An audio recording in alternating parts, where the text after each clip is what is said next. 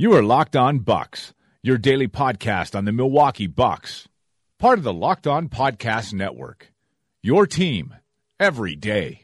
Backs him down. Giannis into the lane. Giannis spinning.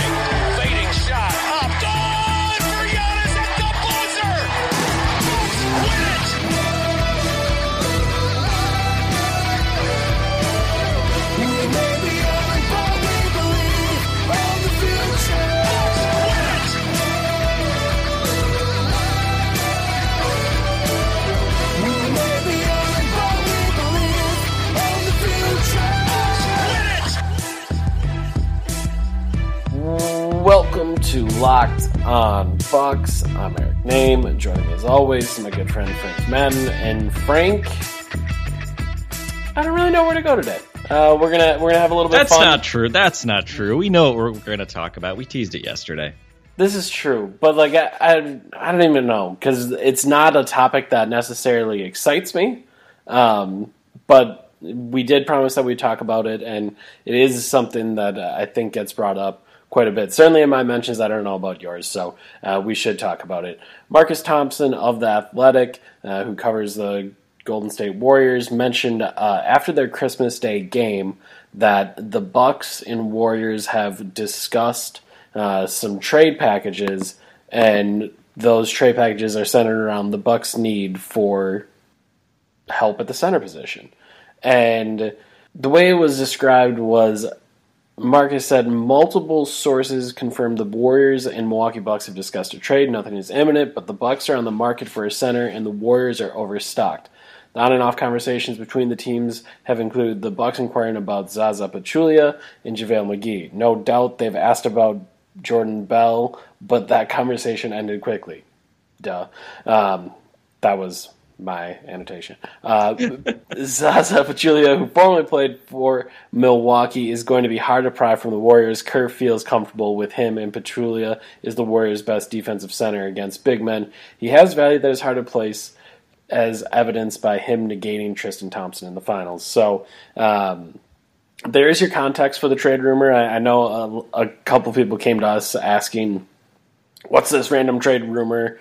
and who are these people that just it out there? So it is, it is a real trade rumor, and it is something that, as Marcus said, uh, has been confirmed to him from a couple sources. So that is something that you can trust. And um, I guess I would start by saying, I don't doubt that the Bucks have talked to a number of teams about centers that seems like something they would do.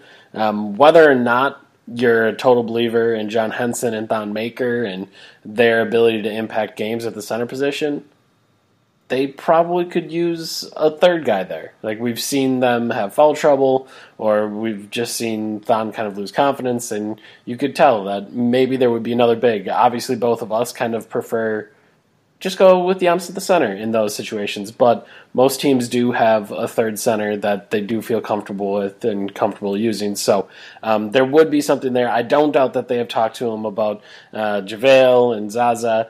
I guess what are your your general thoughts on that rumor, and then I I guess I suppose we can move to just kind of the greater idea of needing some help at center.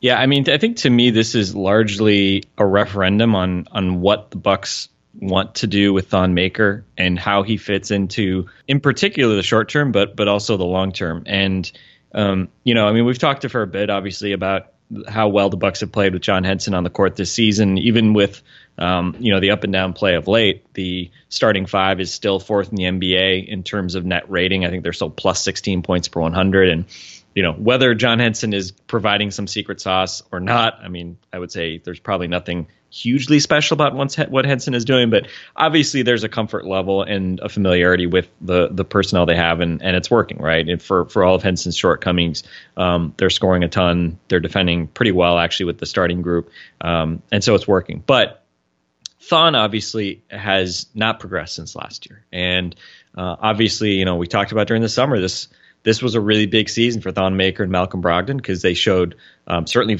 you know Thon flashes last year. I think Brogdon obviously showed more sustained, uh, consistent play, and I think Malcolm has at least built on that this year, even though he's now coming off the bench. Um, but obviously, we've talked, and I think we talked a couple weeks ago about about Thon and you know just the lack of improvement, and certainly offensively in particular. Um, you know, no real noticeable growth. His three point shot has been off and really doesn't look confident doing pretty much anything else and does an offensive rebound. Just very hard for him to make an impact offensively and defensively. Um, you know, the area where we saw real promise, especially in the playoffs, just, you know, go, go check out at all the bucks on Twitter. I mean, you know, Dean's been capturing a lot of the shortcomings and just sort of mental mistakes that Thon has been making, and certainly the changing defensive philosophies probably hasn't made it easier on a young guy like him. But um, but I think the question is, you know, where are you with Thon? You know, do you think that he is a guy that you want to continue to give minutes to as as a backup center at least, um, and and roll with him and and hope that this sort of on the job training uh, is the thing he needs to try to get better because. I think in the grand scheme of things, I mean, when you think about where the Bucks want to go in the next couple years, um, they need somebody who's cheap to actually like be valuable and a useful rotation player. And we were talking about this before the podcast, but the remarkable thing about the Bucks right now is their last four first round picks are not giving them anything basically. Jabari's hurt, so that's a bit of a you know unique circumstance. But basically, you know your former number two over pick's been hurt for last year. Rashad Vaughn, we mentioned, has actually played better this year, but in very limited minutes, and obviously hasn't shown much in his career thus far, and is now not getting minutes. And you know, I think we'd agree he deserves minutes over DeAndre Liggins at least, but he's not getting them right now, so he's giving you nothing. And DJ Wilson this year is certainly giving you nothing and not playing at all, basically. And we don't know what if if he ever will. And so that leaves Thon among those four, first round picks as really the only guy that's even playing and he's obviously struggling and not really contributing. So I, think when you talk about like, well, what, what are you going to do with the center? I don't think there's any question that right now, you know, trading for anybody, whether it's Zaza or JaVale McGee or you know signing Andrew Bogut during a buyout during buyout season, something like that. I mean, I don't think there's any question that you know one of those guys is probably going to give you more than Thon is right now and can probably help you win some more games.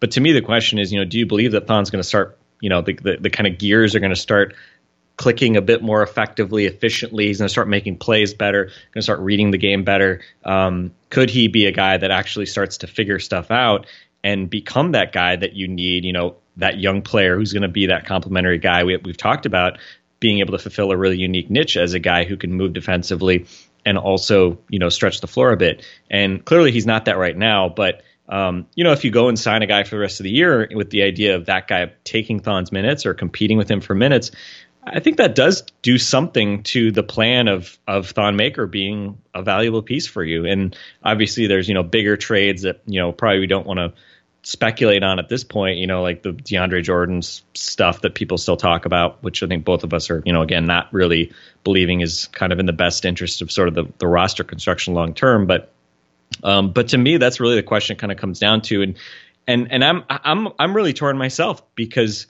I, I mean I'm I'm watching Thon. I'm seeing he's not giving you anything right now of use.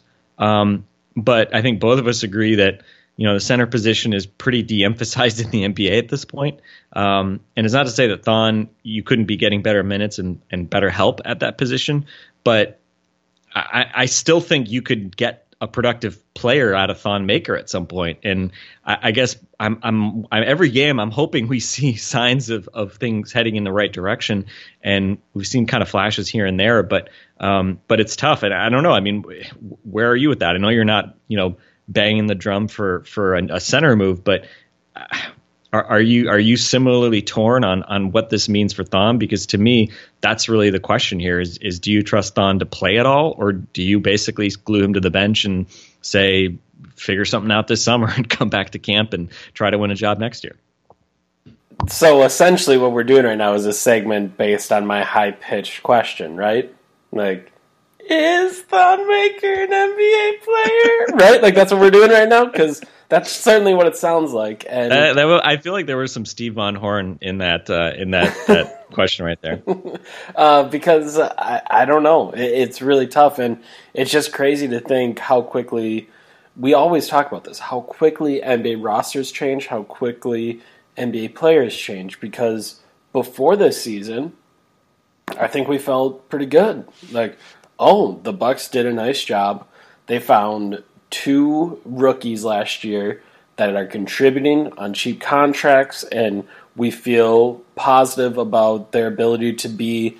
I mean, even if it is just in your top eight, that's a big win that you can have two guys on rookie deals that are contributing. That is a, a, just a, such a big, it's just such a big deal for any team trying to put together a roster. If you can get two guys that are cheap, your all of your roster construction becomes so much easier. And we spent the summer talking about, okay, well, would you trade Thon Maker and Malcolm Brogdon? And oh no, they both have so much value on the rookie deals. And now it's just a spot where, oh, I need to include Thon Maker to get DeAndre Jordan.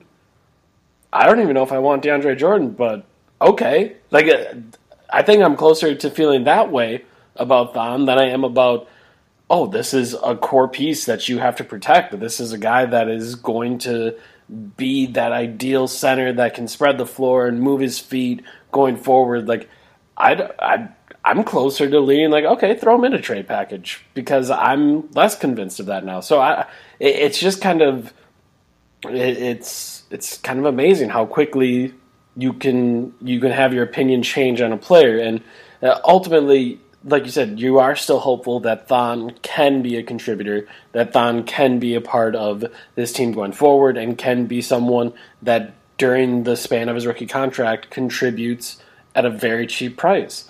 But at the same time, there is sig- significant questions about that right now. He doesn't appear to be able to handle his defensive assignments. And uh, obviously, we've talked about how the defense has changed, and he hasn't really dealt with those adjustments very well. And he just really hasn't handled his business on the defensive side. And I think going into the season, that was something that you thought, okay, maybe I have some questions about whether or not he's going to be able to shoot threes consistently, but at least I know that he can switch on to guys and he can move his feet and stay with point guards and, and do some of that more regularly. Maybe not all the time, but at least he's got that potential, and I, I feel confident about that on the defensive end. Now I don't, I'm, I'm not even sure of that. So uh, he's just turned into a question mark, and yeah, I, I think if you do take him out of the rotation and add a big that you feel more confident in, you're getting something more out of your lineup. Because right now, that backup center spot is, uh, I don't want to say a void, but it, there's not a lot of positive there. Um, and like you said, with Henson, is he doing a ton of stuff? Great. Is he so skilled that he's clearly helping lineups? I don't know, but he's fitting in and he's allowing the Bucks to be successful when he's on the floor. And I can't say the same for Thon right now. And granted, he gets put in a lot worse situations. He typically spends some time with DeAndre Liggins, um, which is bad for yeah. for anyone's productivity on the floor. But uh, at the same time, uh, you you have a very serious question, and it, it's it's really tough. And like you said, I I get tweets all the time about man, the Bucks are getting killed on the offensive glass. Certainly, those two games against the Bulls, I got a lot of those. But there are times in the last month where people like, this is the reason why we need we need a better big. And I just keep thinking about the Bucks, and I'm like, nope, that's not something that I I really care about. Uh, and I've said this before that I am not a believer that the center position is something that you spend a lot of money on, that you really stick a lot of resources in. So I kind of reject that out of hand when when I hear that from Bucks fans and now I'm not necessarily rethinking that position, but I am willing to admit that if you do have something better than Thon, you're getting more out of the center rotation. The the, the hang up for me is the idea of giving, and that's the thing when you hear like Zaza mentioned, like I don't think the Warriors aren't going to give Zaza away, right? So like the idea, like what do you give up for Zaza Pachulia? Like what is an asset that you're willing to give up for Zaza Pachulia? And my first reaction is, well, not I'm not willing to give up an asset for Zaza. I mean, I like Zaza a lot. He's dirt cheap. You know, it, he's a great locker room guy, but um, you know, like the idea of, and part of it too is just sort of like looking at this team right now, and you know, all the questions around, you know, what's going to happen with this coaching staff. I mean, what what are you really accomplishing this year? Um, the idea of giving up like an asset, like a future asset, like a even a second round pick, to get a guy who's like a bandage for this year alone. That's just not something I'm interested in, especially you know looking at the um, Yep. looking at all those previous draft picks that that haven't panned out. I mean, I guess you could say, well, the Bucks can't, you know, are wasting draft picks. You might as well trade them.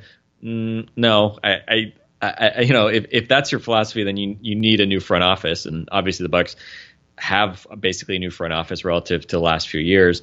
Um, so I, I, that's the thing that struggles I, I struggle with is you know is if there's a veteran guy who might be able to you know add a little bit of offensive talent, um, but more so just be like a solid defender, rebound a little bit um, that you can get for basically nothing, like as a buyout guy.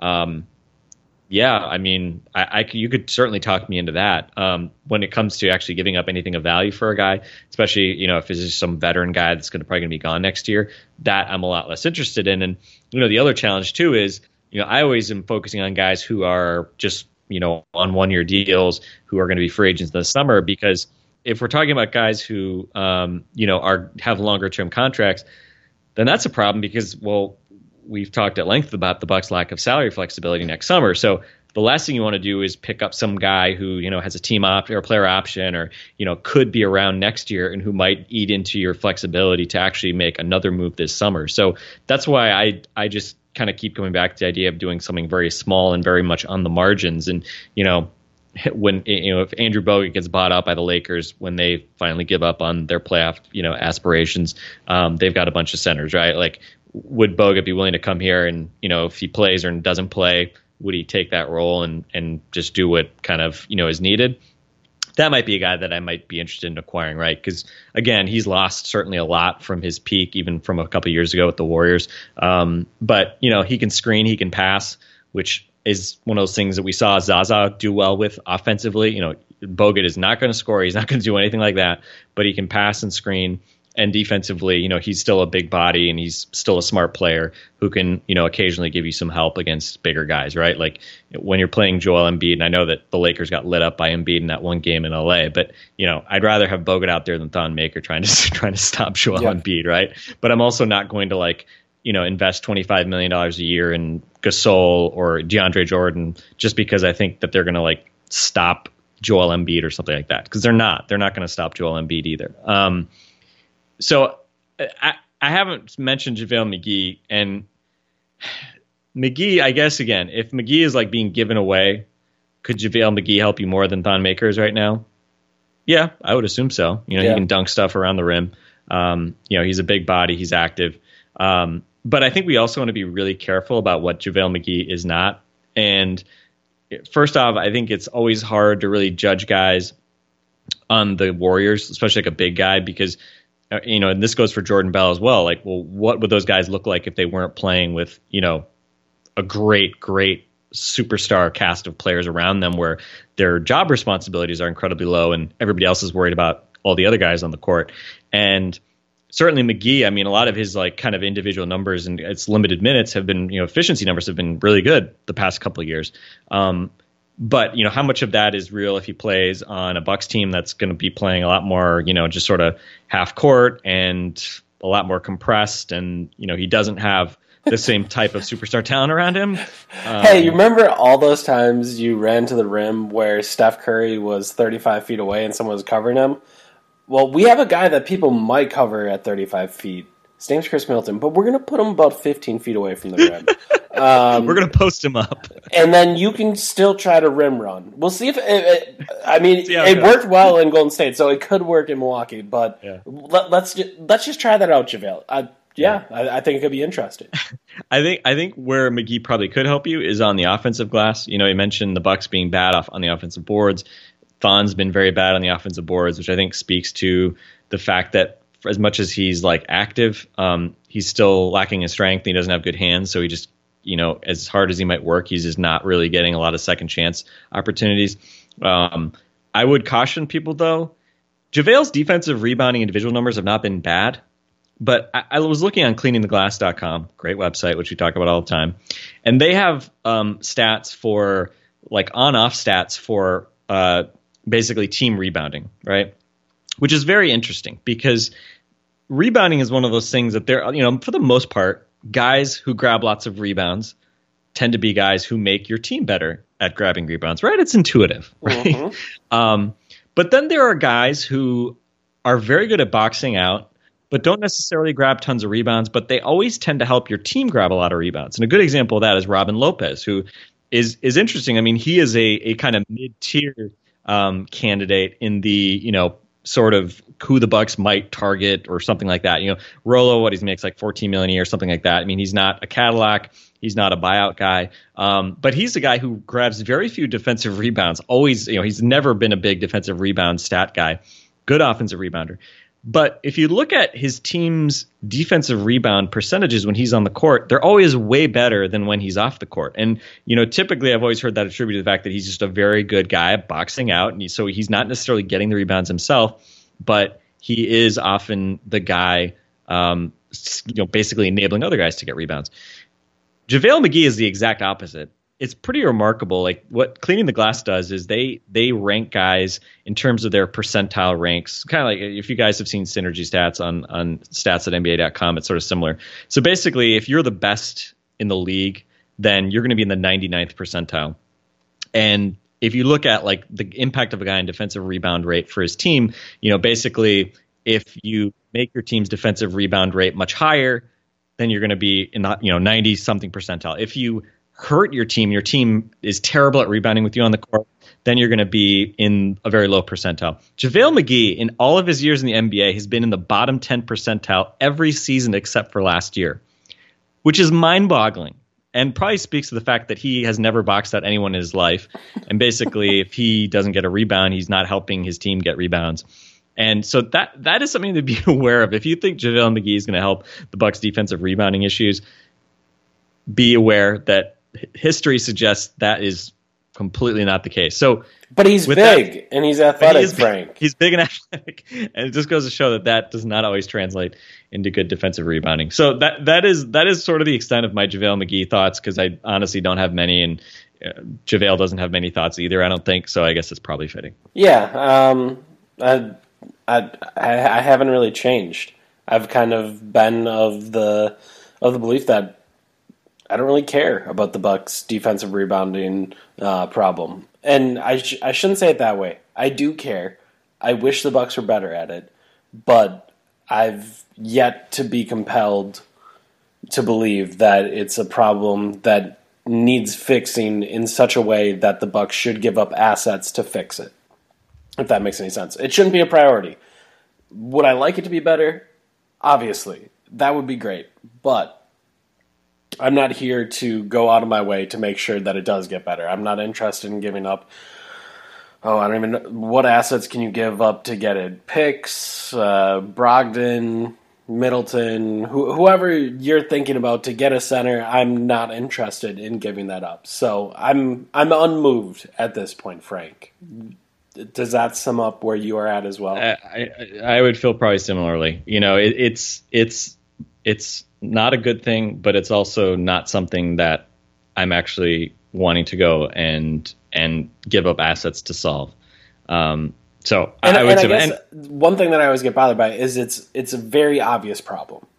Like it's something that as you're watching a game, you can see it happening. Like you can see the Bucks struggling on the glass, and it's just something that makes you makes your eyes want to bleed. Like it's just like just grab a rebound, and it can be really frustrating. But again, it's just not something that I truly believe is a huge deal in something that absolutely 100% needs to be fixed at the moment and the bucks need to make it a priority to fix that problem yeah and i mean to give you guys a sense of so right now the bucks are 20th in defensive rebound rate so and that's actually good relative to where they usually are. Mm-hmm. Um, they're grabbing almost 77% of um, available uh, rebounds on the defensive end.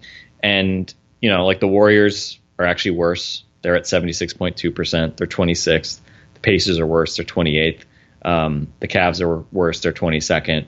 Um, the Grizzlies are worse. They're 21st. So it, it's kind of one of those things that you know um, the Clippers, DeAndre Jordan's team is worse, and Marcus Gasol's team they're both worse, uh, ironically. Um, so it's kind of one of those things that, yeah, I mean, absolutely, limiting second chances helps, um, but it's also not like this is the sole thing that is going to de- determine whether or not you're good defensively. I mean, mm-hmm. the the Bulls are lead the league in defensive rebound rate. The Hornets are second. The Rockets, interestingly, are third. Then Blazers, Mavericks, Spurs, Heat, Nuggets, Celtics, Jazz. So obviously there are a number of very good teams in that mix, very good defensive teams, but there are also some teams that are not good at all. I mean, the Mavericks are 11 and 25. You know, um, the Hornets and Bulls are, are both 12 and 22.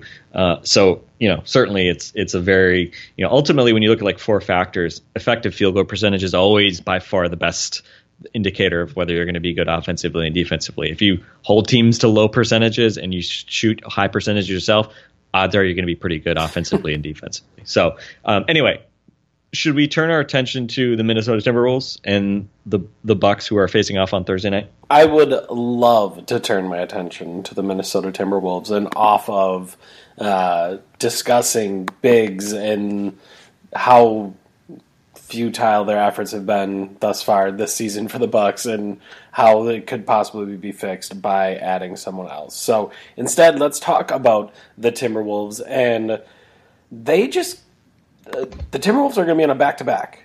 They pull out a crazy uh, was it a single over yeah single overtime victory 128 125 over the Denver Nuggets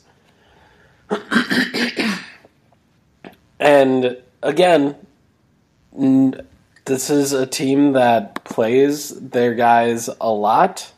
Uh, and looking at their roster from tonight, uh, Jimmy Butler played 42 minutes, Andrew Wiggins played 42 minutes, and Taj Gibson played 40 minutes.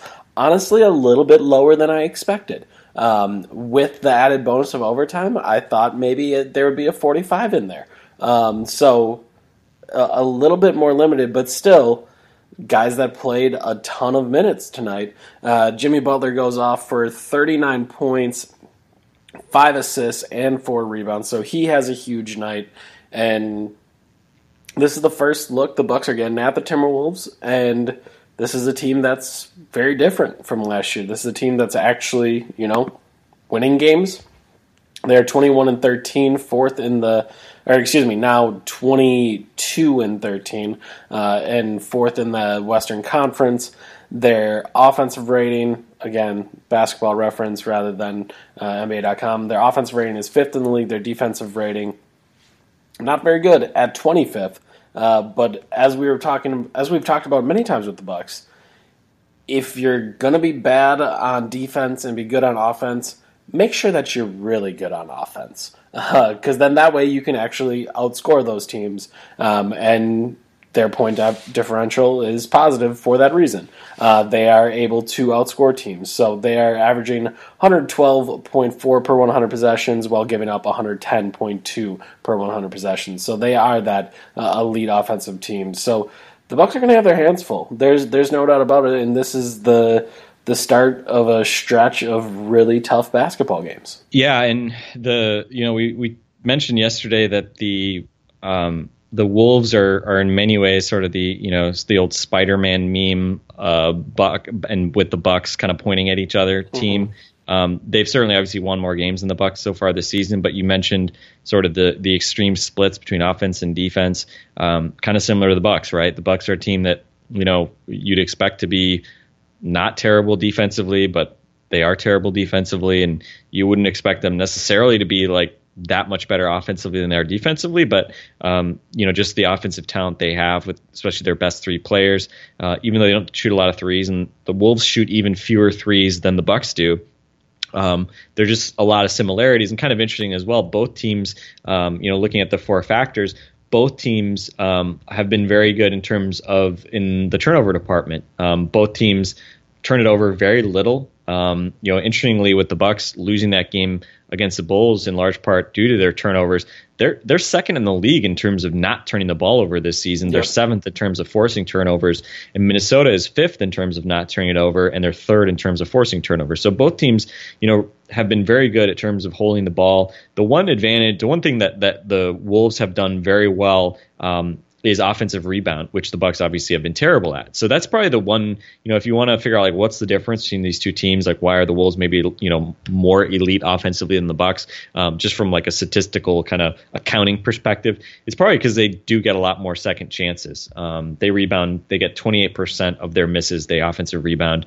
Um, Bucks only 21.5%, so that's seven percent, um, you know, extra second chance opportunities that uh, the Wolves are getting that the Bucks do not, and obviously part of that is because you know the personnel that the Wolves play with. Uh, you know they do tend to play maybe a bit bigger than the Bucks do, with Taj Gibson playing at a very high level so far this year um, and playing a lot at the four.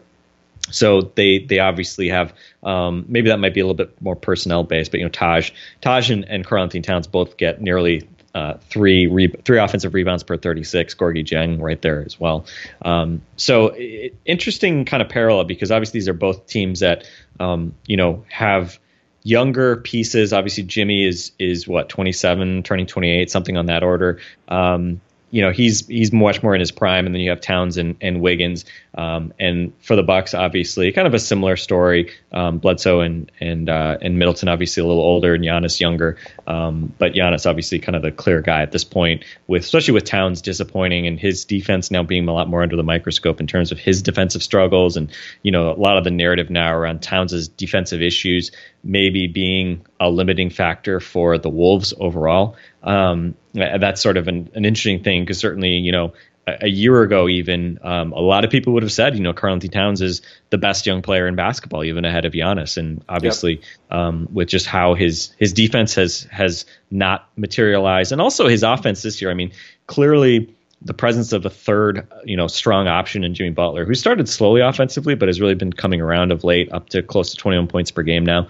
Um, you know, it's that seems to especially be hurting Towns uh, just in terms of opportunities. And Wiggins, um, I don't know if Wiggins' shots are actually even down this year, but he's just not playing well at all, shooting 30% from three. I mean, he's shooting 63% from the foul line. I mean, Wiggins can't even make free throws this year. He's under 50% in terms of true shooting. I mean, his PER is below 13. His BPM is negative three. Um, he is just, you know, and, and again, we're, we're probably jinxing this and he's going to go off against the Bucks, but I mean, he's really been just sort of like a hollow stats chucker um, this year. And uh, Towns, um, you know, coming off here, what was he at like 25 points per game last year? Um, this year, just over 20. And, you know, again, feels like a guy who has a lot more ability offensively than than maybe they're tapping into at this point, just with his ability to step out, hitting nearly 40% of his threes on almost four attempts per game, and just being such a lethal, talented guy around the basket and in the post. So um, hey man, Andrew Wiggins, keep shooting, baby. That's that. If you're the Bucks, uh, you hope that that Wiggins and, and even Butler, um, as good as Jimmy is, um, you know, he's shooting 33% from three, um, and is known to uh, maybe take some some difficult mid range shots as well. You kind of hope that those guys just keep shooting, but um, but yeah, the the certainly this this is a similar team just in terms of you know very high, very top heavy in terms of talent, guys who play tons of minutes in the starting five, and then it drops off significantly after that. And you know, certainly there's the chicken and egg problem with these two head coaches. I mean, I, don't think a couple years ago you would have said that Jason Kidd and Tom Thibodeau were in going to be you know sort of in similar positions where people are questioning sort of a lot of their decision making and their inability to get their teams to play defense.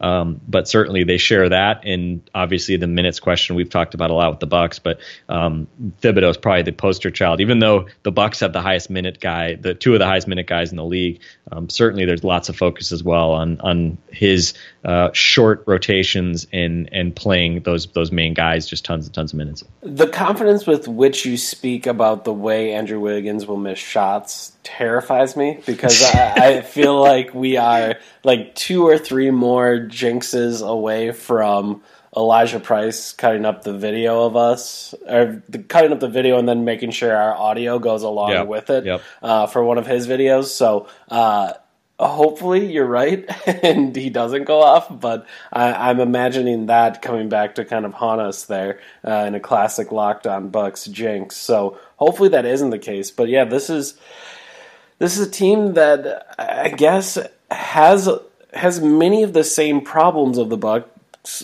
but just just managed to do things better. If that makes any sense, that they they are defensively challenged, they are offensively challenged, or they, are very good offensively, um, but they don't seem to to have the same problems closing sometimes, and that's something that they have had in the past. And this year they've been a little bit better in that regard. They've gotten rid of some of that in the fourth quarter, being able to finish there, uh, and Jimmy Butler I think helps cover for a lot of that. While you, we talk about the flaws of Karl-Anthony Towns and Andrew Wiggins, well, Jimmy Butler's just just kind of a badass. Um, and you, uh, but again, when you look at what he does 20 points per 20.7 points per game, 5.5 rebounds per game, 4.8 assists per game. Those are Khris Middleton's numbers. Like that that those are the, the exact same numbers. And I would say Jimmy Butler is a better basketball player uh, than Khris Middleton, but it, it is a reminder of how talented this Bucks team is. Like he's putting up those type of numbers that look very similar to Khris Milton's, and then the Bucks have a Giannis that's putting up numbers better than Karl-Anthony Towns or Andrew Wiggins. So um, that also I think speaks to maybe the depth of the Wolves a little bit more. That even if Jeff Teague isn't quite exactly what you want, and I would say he largely isn't, um, still 13 points per game, and it looks like I believe he got hurt um, tonight. I need to double check that. I think he ended up going out of tonight's game uh, with an injury, and it is a, a, left knee injury for Teague. MRI in the morning, um, so maybe he won't play uh, against the Bucks. Um, so that would, I mean, obviously be a blow to the T Wolves. Um, but they still do have some of those other guys, some of the veterans that they signed.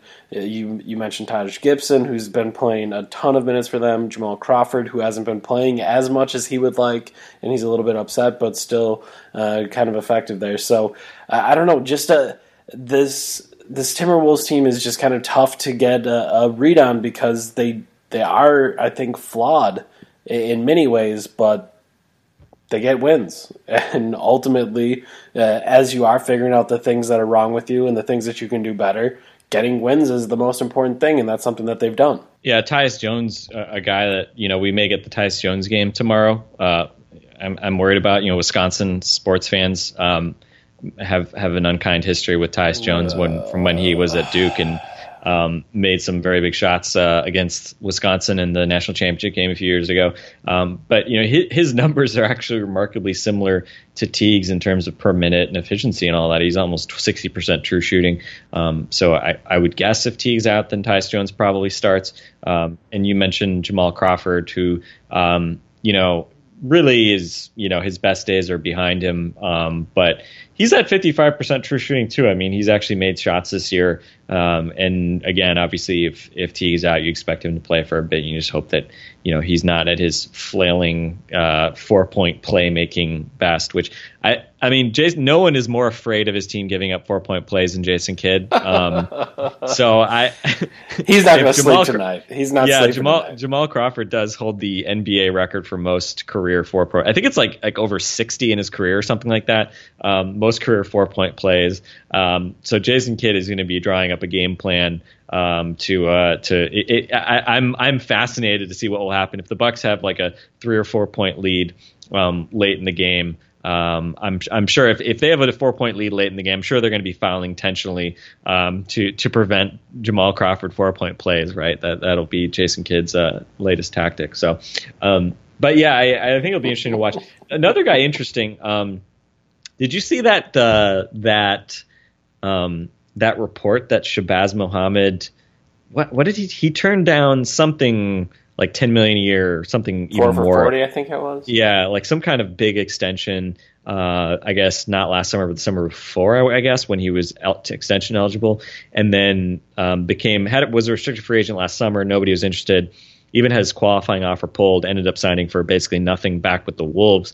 And he's always been one of those guys who like he actually put up, you know, some decent individual numbers, but like every on off metric, every RPM metric, everything that sort of said like, well, does this guy actually help you play basketball and win said that he was just like terrible and just like mm-hmm. you know really hurt you.